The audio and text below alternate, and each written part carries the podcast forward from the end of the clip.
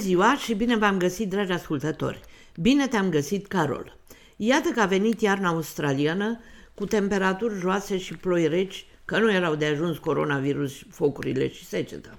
Stând noi la gura sobii și aproape în imposibilitate să mai facem vizite mai lungi, depănăm amintiri din vremuri de mult apuse copilăria mea. Majoritatea colegilor mei de clasă din școala elementară aveau părinții plecați la pădure. Erau de meserie muncitori forestieri și lucrau fie în Banat, fie în Harghita, unde tăiau copacii din păduri, care mai apoi luau calea fabricilor de cherestea. Era o muncă grea, dar foarte bănoasă, fiindcă își luau cu ei soțiile ce lucrau la cantinele cabanelor unde locuiau. De asemenea, băieții trecuți de 14 ani, care nu doreau să meargă la liceu. Școli profesionale pe vremea aceea nu erau. Copiii, mai mici, rămâneau acasă prin grija bunicilor foarte autoritare, din cuvântul cărora nu ieșau. Își vedeau părinții când aceștia veneau acasă de Paști, de Sfânta Maria și de Crăciun, aducând bani mulți, din care își făceau case mândre, frumoase și încăpătoare, vestite mai apoi în toată țara, aceste case ale lereștenilor. Pe copii îi luau în oraș și le cumpărau haine și încălțăminte frumoase și rezistente la purtat, cu care se fuduleau la școală care mai de care. Iarna pe derdelușul din curtea școlii se cam consumau ghetele, cu toate că aveau blacheuri de tablă. Acești copii, colegi de clasă cu mine, erau sănătoși și veseli, bine hrăniți și bine îmbrăcați. Aproape fiecare familie avea o văcuță, câteva oi, păsări, o grădină pe lângă casă, așa că nu prea duceau lipsă de nimic. La recreația mare toți aveau între două felii de pâine neagră, magiun, brânză sau slănină afumată și un măr sau o pară. Aveau frați, surori, vecini cu care se jucau și făceau mici năzdrăvănii. Mai mult, în gospodărie, munceau și ei după puterile lor.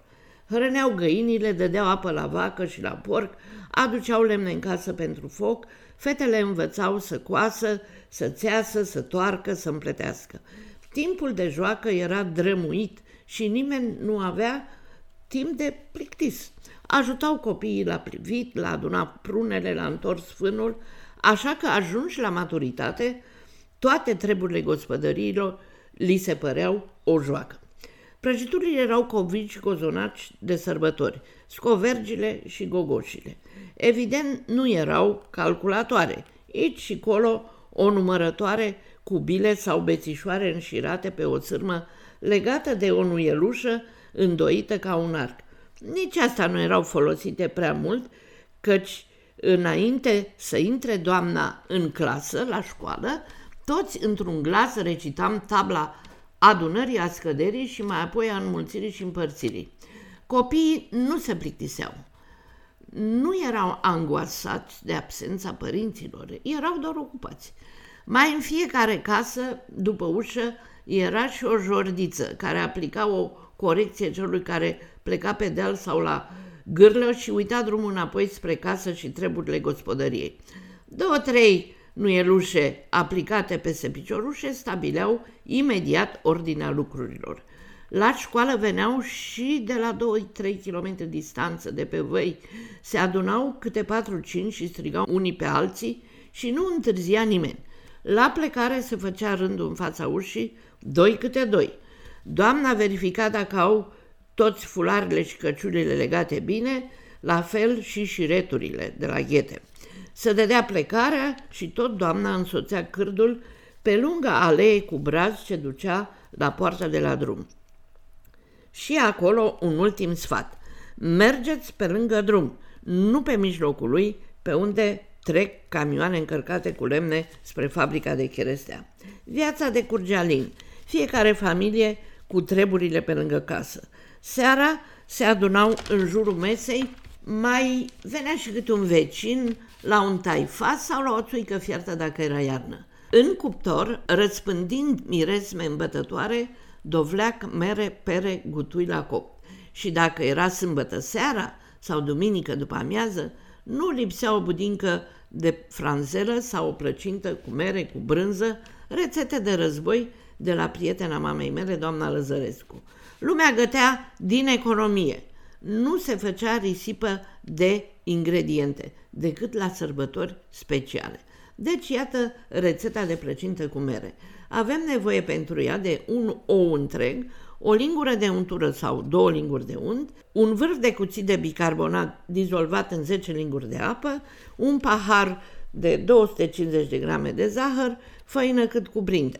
Mirodenii naturale, coajă de lămâie, de portocală, merele rase cu zahăr sau magiun, o mână de grij și nuci prăjite și pisate.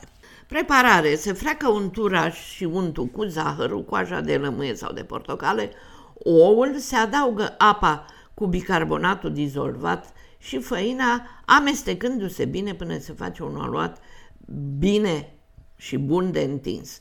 Se face o foaie din două treimi din aluat pe o suprafață presărată cu făină și se pune la copt într-o tavă unsă cu unt sau untură, tapetată cu făină. Se coace doar atât cât să se rumenească pe la colțuri un pic. Se scoate, se presară cu un pic de grij, se pun merele rase pe răzătoarea mare, parfumate cu scorțișoară și îndulcite cu zahăr. Dacă merele sunt foarte zemoase, le stoarcem, bine de tot, și bem zeama. E tare bună, mulți proaspăt de mere. Deasupra punem foaia făcută din restul de aluat și o înțepăm cu furculița aici colo. Variantă. Dacă în loc de mere punem magiun sau marmeladă mai vârtoasă, procedăm astfel. În aluatul rămas mai adăugăm făină ca să iasă foarte vârtos, eventual și cu nuci prăjite și râșnite. Deci, pe foaia inițială așternem un strat de marmeladă, iar deasupra radem aluatul tare pe răzătoarea mare, așa ca niște zdrențe. Le mai împrăștiem un pic cu mâna Uh, ca să fie un uh, strat uniform. Dăm la cuptor la 180 de grade Celsius până se rumenește bine. Se taie călduță și se presară cu zahăr. Se scoate din tavă numai după ce s-a răcit. Uh, se mănâncă cu poftă la cafea sau la un vin fiert cu zahăr și scorțișoară. După cum vedeți, economică, gustoasă, ușor de preparat. Ingredientele pe vremea aceea erau în fiecare casă, am zice acum organice. Ouțul era de la găinușile din ogradă, untura din garnița din cămară de la porc gospodărie, merele și nucile din livada proprie, făină și zahăr din cămară și mintenaș plăcinta era gata la gospodina harnică, fără multe pretinse pretenții. Eu vă urez, dragii mei, poftă bună, cu multă, multă sănătate. Să ne auzim cu bine în luna viitoare. Sunt Ileana Stan.